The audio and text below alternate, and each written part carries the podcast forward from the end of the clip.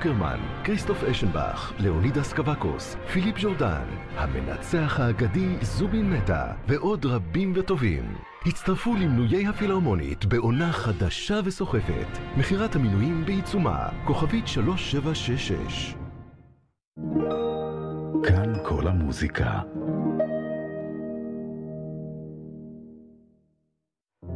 בחמישי בלילה, כשכולם הולכים לישון, זהו בדיוק הזמן בו הג'אז מתעורר לחיים. והשבוע, חמישיית קובי סולומון בערב מחווה לסווינג של בני גודמן. מסביב לחצות עם רוני ורטהיימר. שידור חי ממועדון שבלול. הלילה ב-11. כאן כל המוזיקה.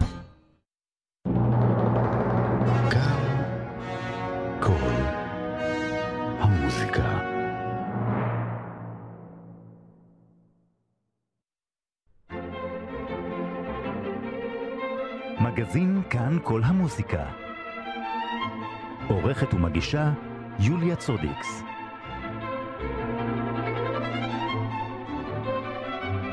ערב טוב לכם, מאזיני כאן כל המוזיקה, את התוכנית מגזין עורכת ומגישה יוליה צודקס בהפקה אמיר ארניה.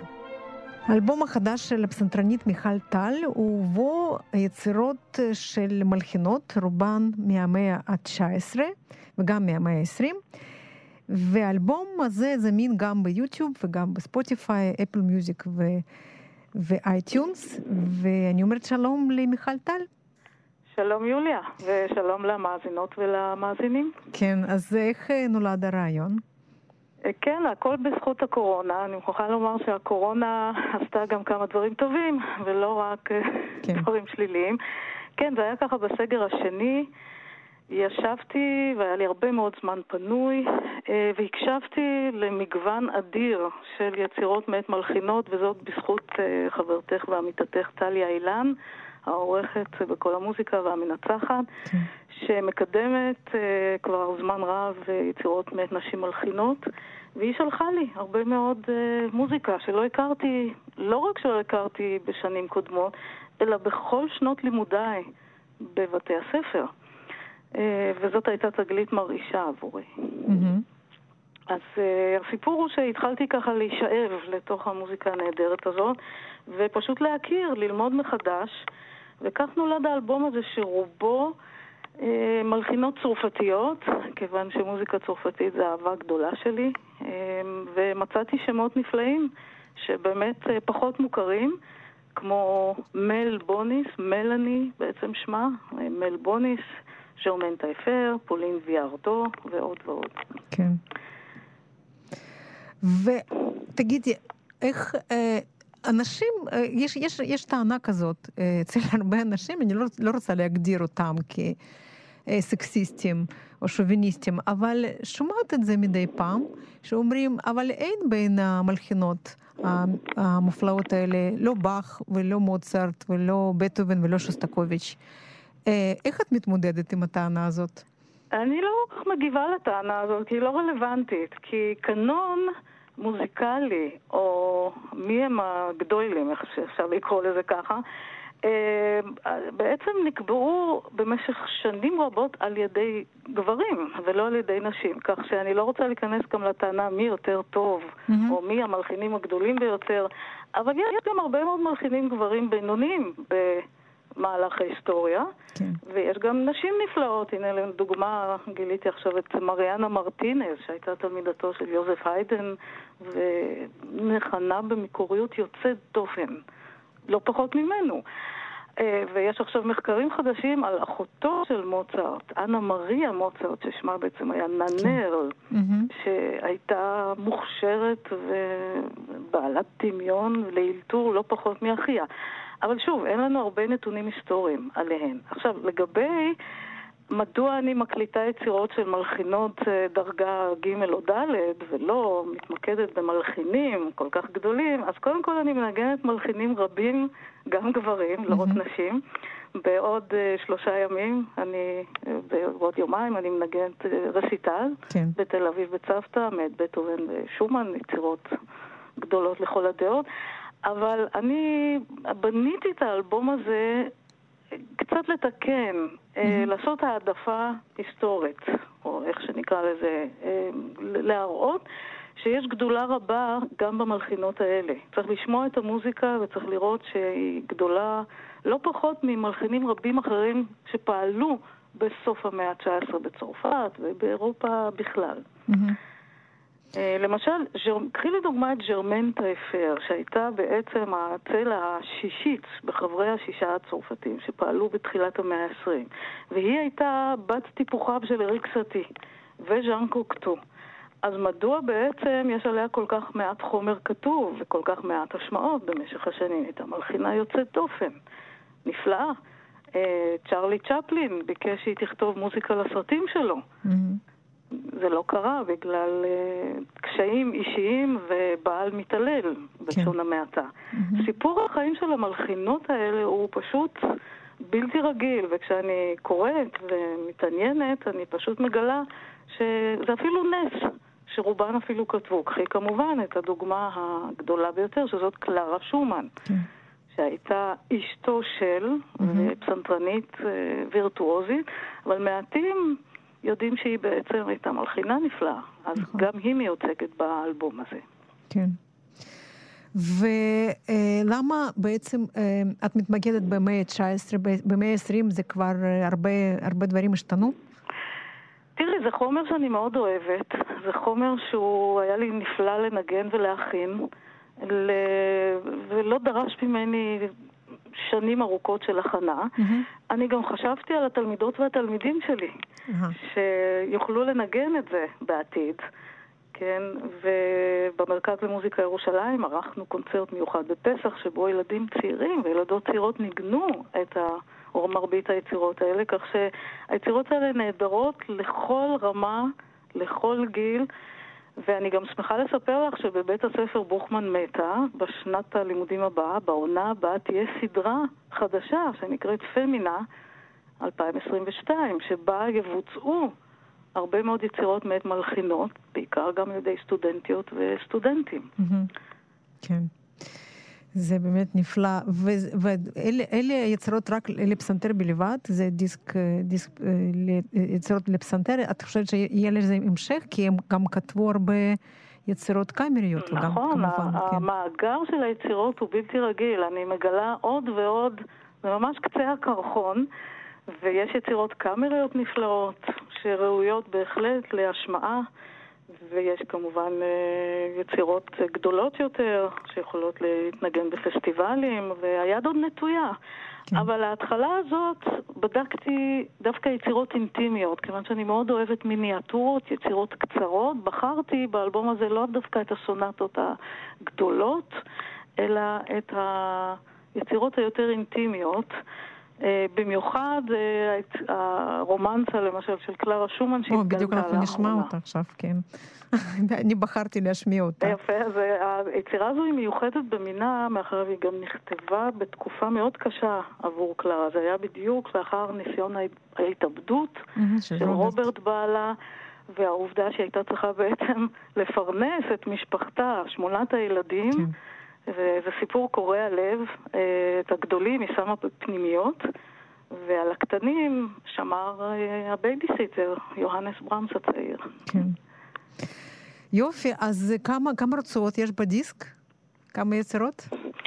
בדיסק הזה נמצאות, האמת שאני אפילו לא זוכרת כמה בדיוק, אבל אה, כן, כ-13 רצועות, ובהן משתתפות באמת המלחינות הצרפתיות בעיקר, מל בוניס, ססיל שמינד, טייפר, פולין וירדו, שהיא כן, גם דמות אה, כן. צבעונית ותוססת, שהייתה חשובה מאוד במאה ה-19 וקידמה גם אה, כזמרת מלחינים רבים. ובעצם ביתה, הסלון שלה, היה מקום שעלו אליו לרגל. וכמובן שופן, וליסט, וברליוז, ומי לא הילל ושיבח. וגם טורגנייב הרוסי. וכמובן כן. הרומן שהיא ניהלה עם טורגנייב, כן. והיכולת שלה לתקשר עם כל כך הרבה קהלים. ומוסדות, ולהיות אישה עצמאית וחזקה במאה ה-19, וכמובן ז'ורג' סנד הייתה חברתה הקרובה ביותר עד לשלב מסוים. כן, כן בהחלט. יופי, מיכל, תודה רבה. אנחנו באמת נשמע עכשיו את הרומנס של קלרה שומן, ועוד פעם נזכיר שבשבת, בשבת הזאת, בצוותא, הריסיטל שלך. תודה רבה, יוליה. תודה, להתראות. להתראות.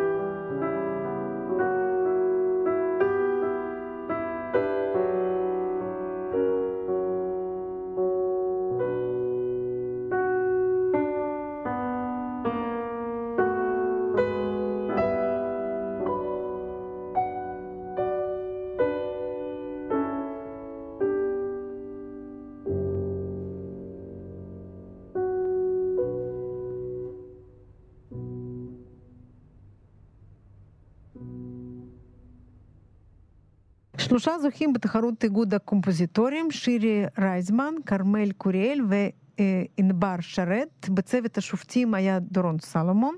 המנצח, שלום. שלום, שלום רב. אז תשתף אותנו בהתרשמות שלך מה, מהתחרות. טוב, זו זכות גדולה אה, להשתתף בתחרות כזאת, כי אה, יש אה, מלחינים צעירים, טעמים שונים, גישות שונות, גישות שונות לקומפוזיציה. חלק כותבים באוונגרד, אבסטרקט, חלק כותבים טונאלי, חלק טונאליות שלהם. חלק מבנה נפלא, הוא מאוד מיוחד, שכמעט לא קורה שום דבר.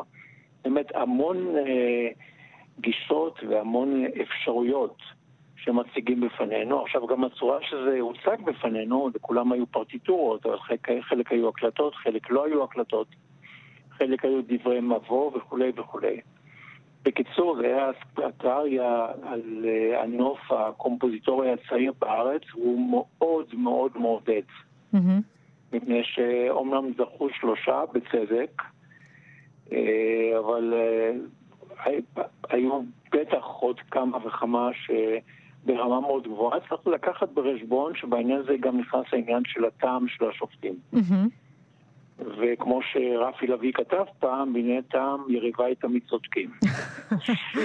אז אה, אה, שלושה אלו הם ראויים וכולי. אבל יש עוד כמה שהם היו ראויים להגיע לפחות לטופ, ויש אחרים שהם מצוינים, הם לא לטעמי, אבל אולי הם לטעמם של אחרים. Mm-hmm. אז אה, אה, שוב, זה לא אולימפיאדה, שאם אתה רץ 100 מטר בעשר שניות, אז השגת את זה שרץ ב-11 שניות. Okay. כן. זה לא עובד ככה. ולכן גם העניין השיפוטי הוא מלא אחריות, ומצד שני הוא ממש מרתק עבורי. Mm-hmm. לכן אמרתי שזה זכות. כן. וגם להכיר את הדור הצעיר כמובן. כולם צעירים, זה בעצם תחרות למלחינים צעירים, כן? נכון, נכון. אוקיי. ויש הדרה גברית, כי זה שתי בחורות ובחור אחד. כן. גם בזה עשינו צדק.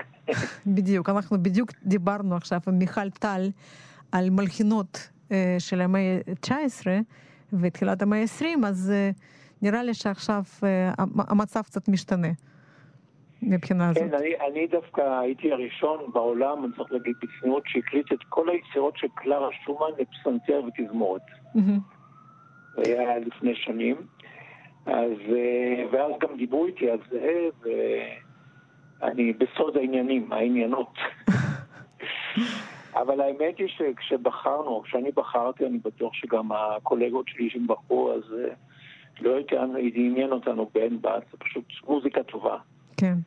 וזה מה שתפס. בצוות השופטים לא היו קומפוזיטורים, כן? רק אה, מבצעים. זה אומר... אוקיי. אתה, אתה יכול להסביר את, ה, את הרציונל של זה? כי אתם בסופו של דבר אה, מבצעים את היצירות האלה, כן? כן.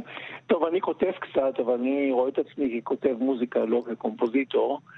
אה, לא, אני לא יכול. אני... אה, הצוות נבחר, ולא רק שאני לא, לא ידעתי מי נבחר, אלא אפילו לא היה לנו שום אה, אה, דיון על זה. Mm-hmm. כל אחד שלח את שלו. זה יצא ככה שאלו שהגיעו ל... נגיד חמשת הראשונים היו אותם אנשים אצל כולנו. Uh-huh. הסדר היה שונה, אז כן. פה זה עניין של טעם, אבל פחות או יותר אותם אנשים. ככה שזה תשאלי באמת את החבר'ה מאיגוד הקומפוזיטורים, למה הם לא בחרו מלחין. אוקיי. ואנחנו צריכים באמת ללמוד את, השמות ואת היצירות שלהם. מה, יש לך להגיד על, שילי רייזמן, כרמל קוריאל וענבר שרת, חוץ מזה שכמובן אהבת את היצירות שלהם, באיזה סגנון הם כותבים? שירי רייזמן היא מלאת דמיון. בקטע הראשון ששמעתי, שזה שליקלוגים, אני חושב, זה משחק מילים, יש לה שימוש מאוד מרתק בכל האישה, וזה, אם הבנתי נכון, הכוונה מאחורי זה זה ההבדל, או ההבדל בין המחשבה לבין הדיבור, איך שהיא באה לידי ביטוי ורבלי. Mm-hmm.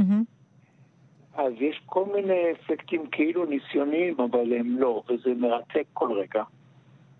בנוסף לזה היא כתבה טריו פסנתן מערבה מכאן, שהוא, אה, זו מוזיקה יותר נגישה מהבחינה הזאת, אבל גם כמובן סגנון לגמרי שלה, אי אפשר להגדיר את זה כטונאלי או... mm-hmm. זה סגנון לגמרי שלה.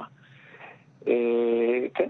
אה, שירי זכתה במקום הראשון, כן.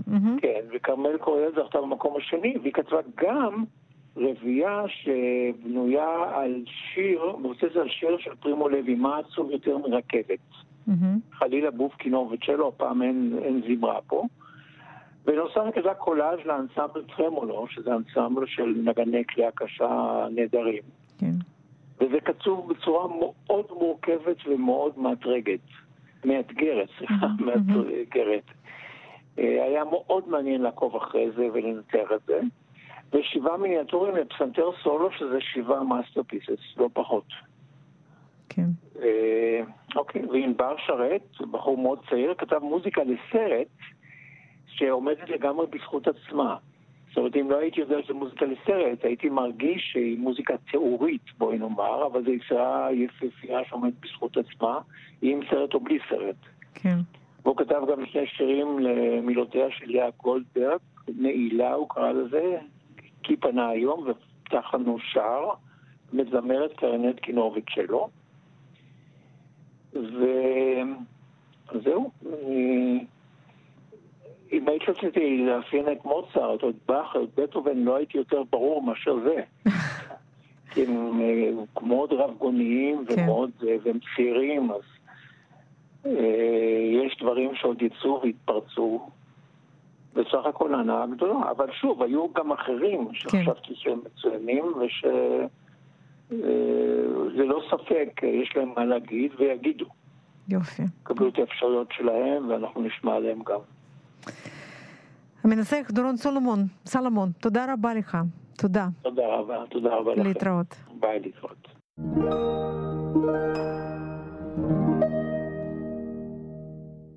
התזמורת הפילהרמונית הישראלית חשפה את התוכנית לעונה הקרובה, העונה ה-85, עונת הבכורה המלאה של המנהל המוזיקלי להב שני, ואיתנו אבי שושני, מזכ"ל התזמורת הפילהרמונית. שלום אבי.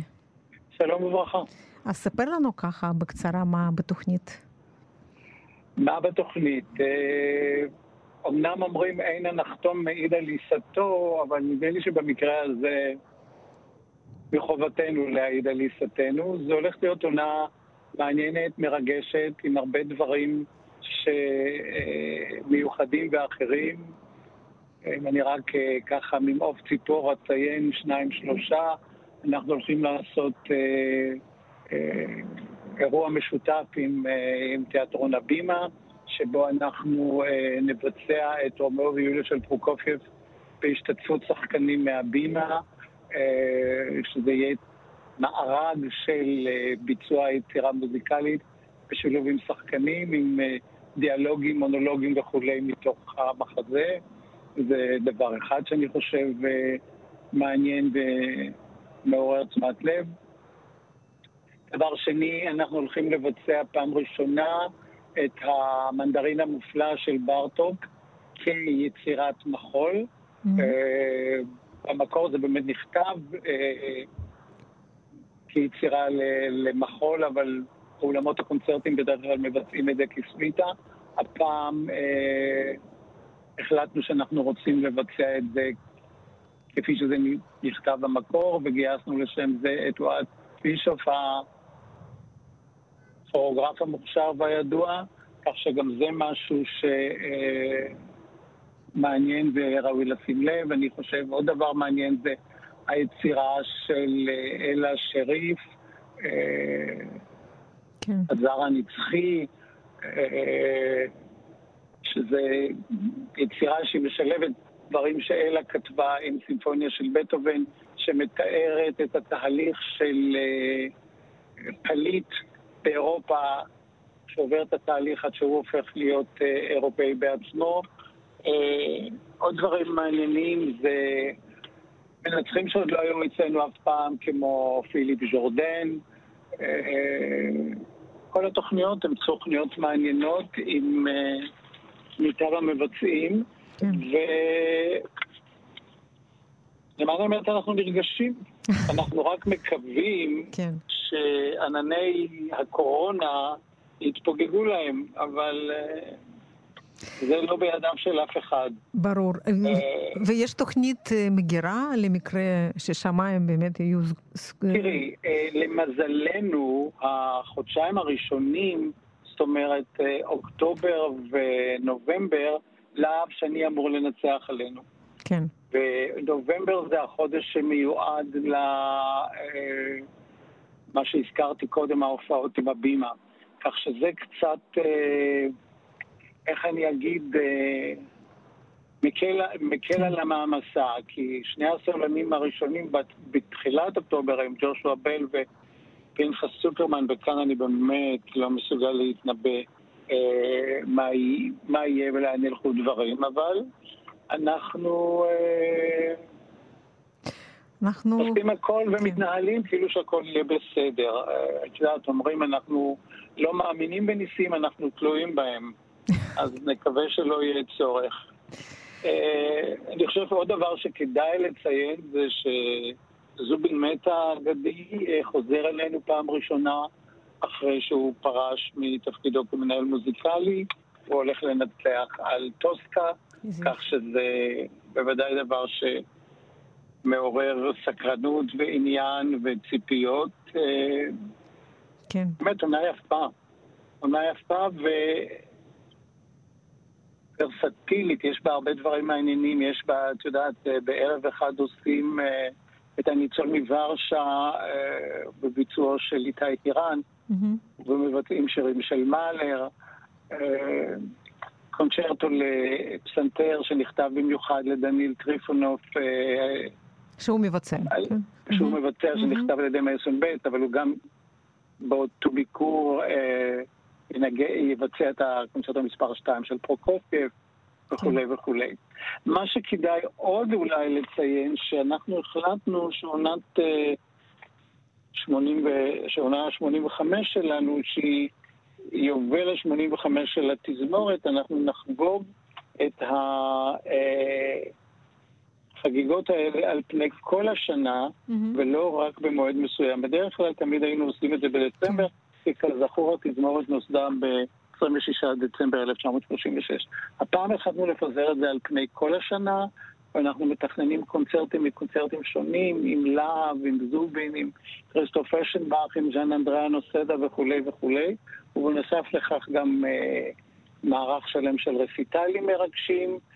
כך שאם אה, אלוהי הקורונה רק יאפשרו זאת, אז אה, הרי שצפויה לנו עונה מרגשת ומעניינת. כן.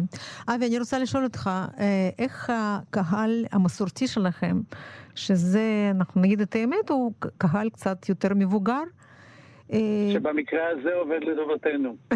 כן, בדיוק על זה רציתי לשאול. הם עדיין רוצים להגיע... כן. או, בוודאי. זה קהל יוצא מן הכלל. אה, תראי, זה האוצר הכי גדול שלנו.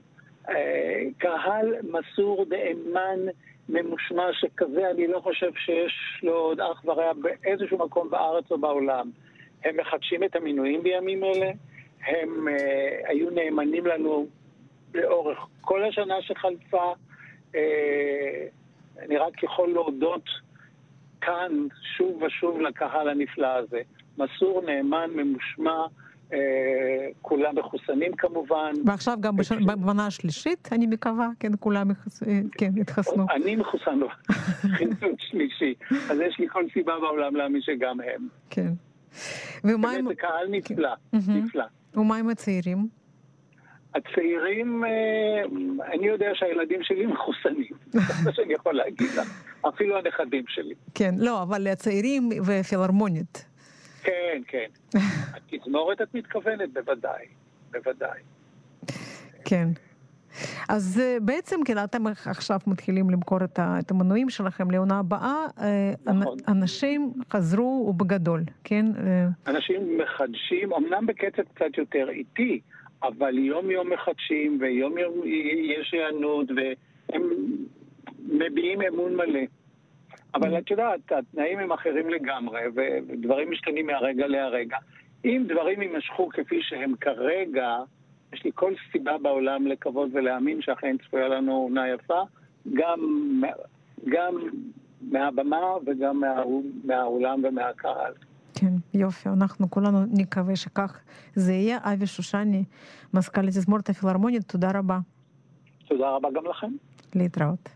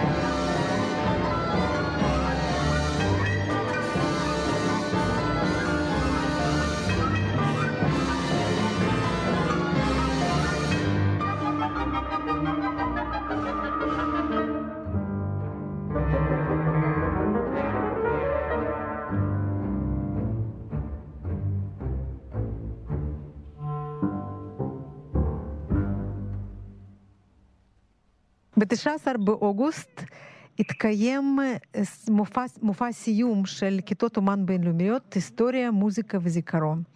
ואיתנו אייל שלוח, הכנר והמנצח, שלום. שלום רב.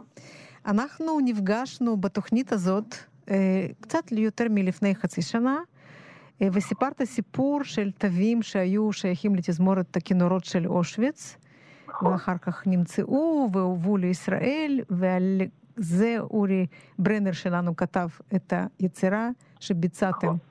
כן, סיפור ממש ממש מרגש. ויש לזה המשך עכשיו, אני מבינה. לסיפור. כן, מתברר שה... מזוודת התווים הזאת, שנמצאה באותו כפר ליד, ליד אושוויץ, הצלילים והתווים שיוצאים ממנה זה כמו נרות שמדליקים אה, עוד ועוד ועוד נרות, ומה שהיה לפני חצי שנה זה כבר לא מה שיש היום. Mm-hmm. ויש לזה תולדות ויש לזה התפתחויות, ואנחנו פשוט עומדים ומשתאים לראות עד כמה חיות יש לתווים האלה ולאן הם מוליכים אותנו. כן. והשנה הזאת, מה שקרה, שבעקבות הכתבות, הרעיונות, הכתבה בוויינט. שפרסם אה, העיתונאי יוסי שיפמן, יוסי שיפמן, כן. חבר שלי שאני מכיר ומוקיר מימין ימימה, שהבין בחושים שלו את החשיבות ואת. הגדולה של, של, של העניין הזה, של הסיפור הזה, ונתן לזה את הפרסום הראוי, אה, התחלנו לקבל תגובות מאנשים שקראו את זה. אה, והשנה אחת התגובות אה, שקיבלנו הייתה ממשפחתו של חזן,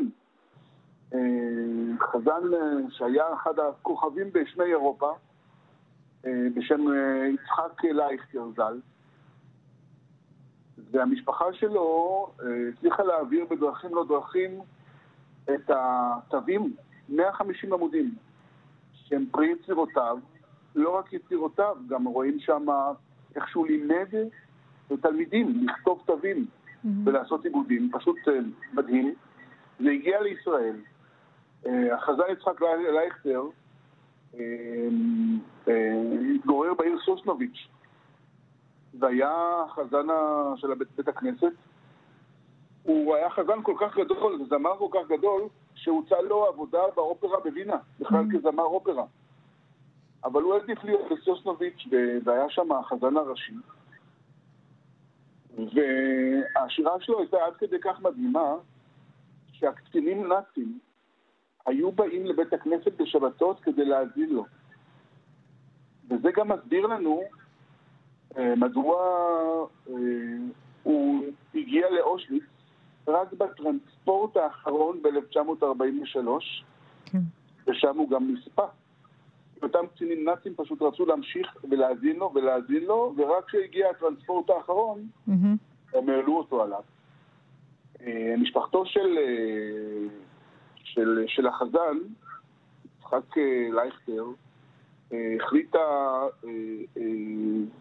להנציח את שמו אה, בפרויקט שבאמצעות הלחנה וביצוע של היצירות שלו, הנכדיו, לינב, סילביה וסיימון גיטלר וברכה יעקובוביץ' אה, פנו אלינו, ואנחנו כמובן פנינו ליורי ברנר, mm-hmm. שחקר את התווים,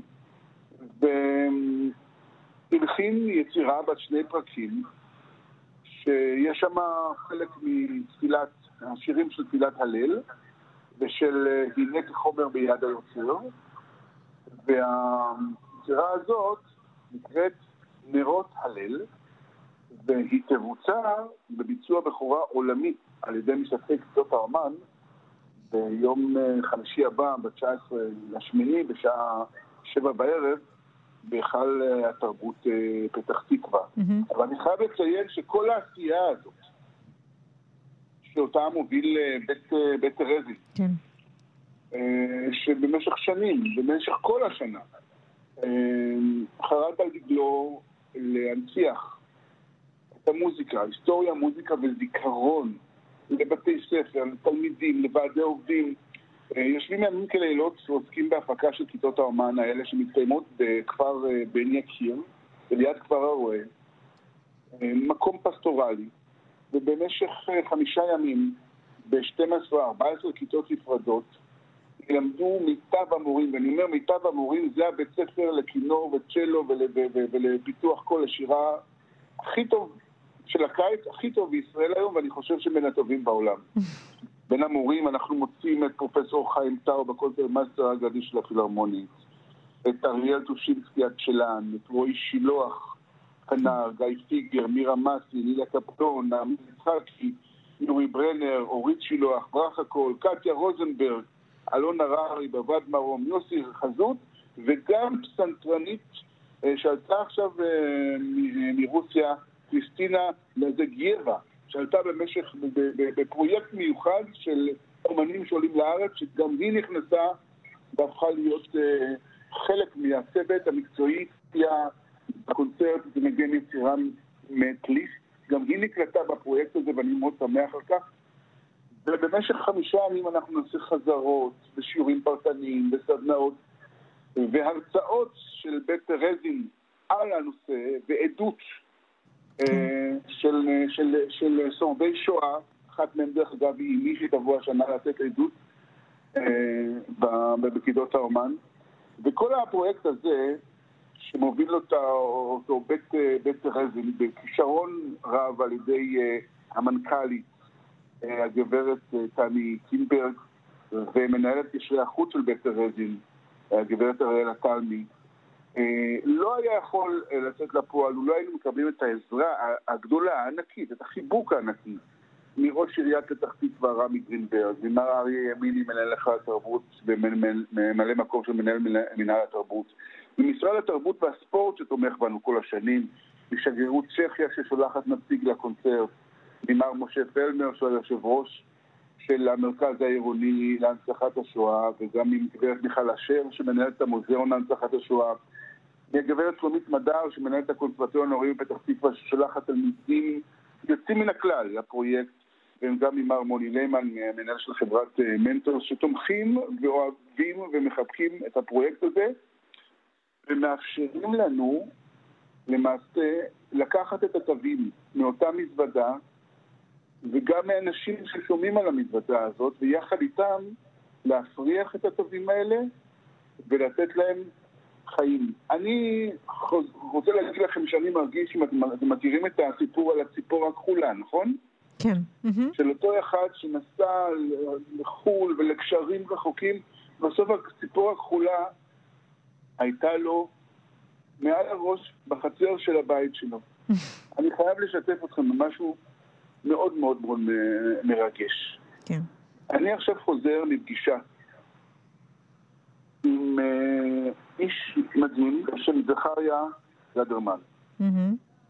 שורד שואה בן 96 עד 120, שגר ברמת גן, ושהתברר שהוא היה, לא פחות ולא יותר, נער מקהלה, ילד, במקהלה שליוותה את חזן יצחק לייכטר.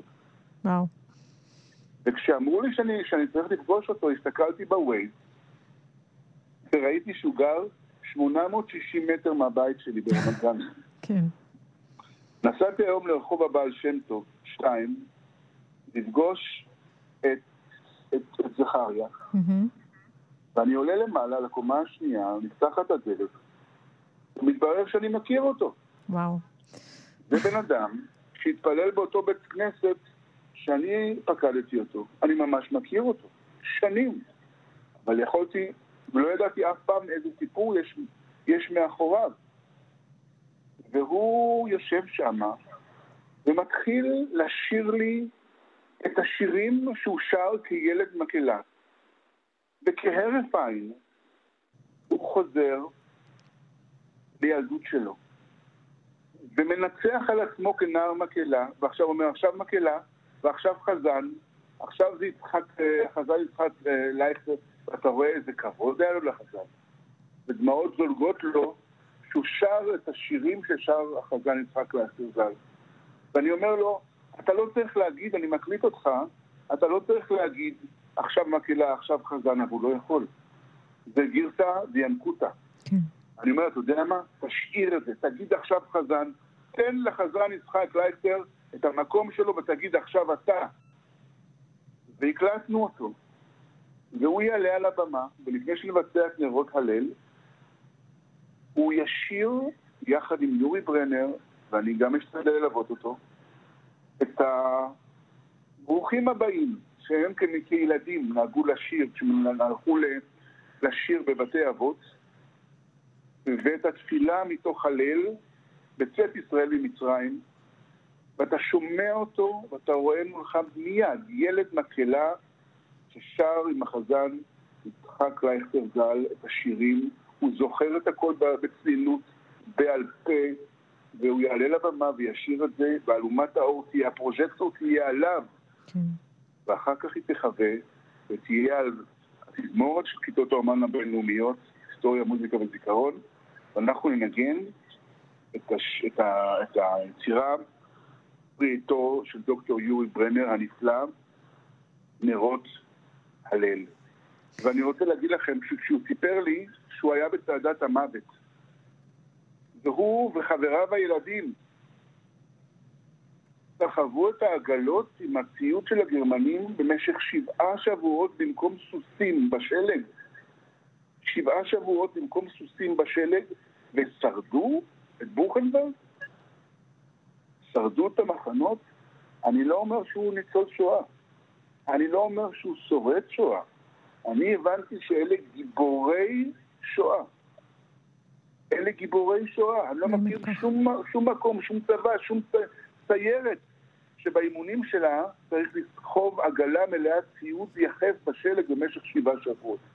אלה גיבורים, ואני אומר יותר מכך שאלה גיבורים שאנחנו צריכים לחנך גם את ילדי ישראל על הגבורה האדירה שלהם, וזה מה שבית טרזין רוצה להנחיל, ללמד, לחשוף אליו את התלמידים מהארץ וגם מכל העולם בשנים הבאות, אה, כדי שנדע את הגבורה של התקופה הזאת, את היצירות אה, של יהודה ובר, של קארל שוונק, אה, של גדעון קליין, כן. וגם יצירה נוספת שתהיה לה ביצוע של בכורה עולמית, שנקראת צלילי החיים. עוד יצירה מתוך מזוודת התווים שמצאנו, שגם היא תנוגן בתחילת הערב. והילדים שלנו ינגנו גם יצירות מאת ויוולדי ומאת פורה ומאת פגניני mm. אמ, אה, ומאת בטהובן ומאת שטראוס ויש כוחות נהדרים, הילדים האלה הם מנגנים, מתקדמים, הטופ של הטופ, אבל הם גם זוכרים את השורשים שלנו, הם זוכרים את העבר, הם מתגאים בעבר הזה. צריך להבין שבטרזנשטט היו הסמנה השמנה וסלתה של כל הקומפוזיטורים באירופה. כן. היד שגדעה אותם, אנחנו מסירים אותה. ואנחנו נותנים את היצירות שלהם ליד של יורי ברנר, עם היד של הילדים המוכשרים האלה והמורים הפנטסטיים האלה. אנחנו פשוט uh, ממשיכים, ממשיכים הלאה, מאושוויץ לפתח תקווה, והשמיים הם הגבול. אנחנו ממשיכים הלאה כן. להיסטוריה, מוזיקה וזיכרון, ואני מקווה שבשנים הבאות, ואני מאמין, הפרויקט רק ילך ויתפתח יותר ויותר. יותר אנשים ייצרו איתנו קשר, ימצאו את הלינקג' מאותה מזוודת תווים, והמזוודה הזאת חזרה לחיים ומפיקה לנו טיעים מוזיקליים שאנחנו בכלל לא, לא חשבנו שנגיע להם, אבל בעזרתה אנחנו פוגשים אנשים מדהימים. זה, זה ממש, זה סיפור מדהים, מרגש ברמות. אייל שלוח, אני רק רוצה להזכיר שהקונצרט ב-19 באוגוסט בהיכל התרבות פתח תקווה והכניסה היא בחינם, רק, רק צריך להירשם מראש. ו... אני רוצה להזכיר ברוח התקופה שכמובן אנחנו מקיימים את הקונצרט הזה תוך שמירה על כל ההנחיות של משרד הבריאות, עם התו הירוק, עם האישור חיסון או כן. אישור מידע, אה, וכולנו שומרים, שומרים על החיים, ברור. אבל גם שומרים על המסורת ושומרים על המוזיקה היקרה שלנו. אייל שלוח, תודה רבה לך, בהצלחה. תודה רבה לכם. להתראות. וכאן אנחנו מסיימים את תוכניתנו להיום. יוליה צודקס ואמיר ארניה מאחלים לכם סוף שבוע נעים, נשתמע בשבוע הבא. להתראות.